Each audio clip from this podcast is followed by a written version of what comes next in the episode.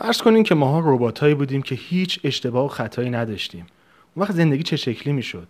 اصلا مگه فوتبال بدون اشتباه معنی میده؟ هنر چی میشه؟ جواب این سوالو نمی‌دونیم. تا شنیدی که میگن ملتی که تاریخ نخونده مجبور به تکرار تاریخه. می‌دونی چرا؟ چون خطاهای ما الگوی مشابهی دارن. اینو من نمیگم. اینو آمار داره میگه. ما به این خطاها میگیم خطاهای شناختی. یعنی اشتباهات متداولی که جلوی راه منطق ما رو می‌گیره. مثل چی؟ مثل اینکه ما همیشه اطلاعات خودمون رو دست بالا می‌گیریم. مبنای ویدیوهای من کتاب هنر شفاف اندیشیدنه و من قصد دارم که تو هر قسمت به یکی از این خطاها بپردازم. فقط یادتون باشه که ما دنبال دستورالعمل و راهکار نیستیم بلکه فقط می‌خوایم نسبت به این خطاها آگاهی پیدا کنیم. اگه فکر می‌کنی این برات جذابه هشتگ 60 کتاب رو دنبال کن و منو به دوستات معرفی کن.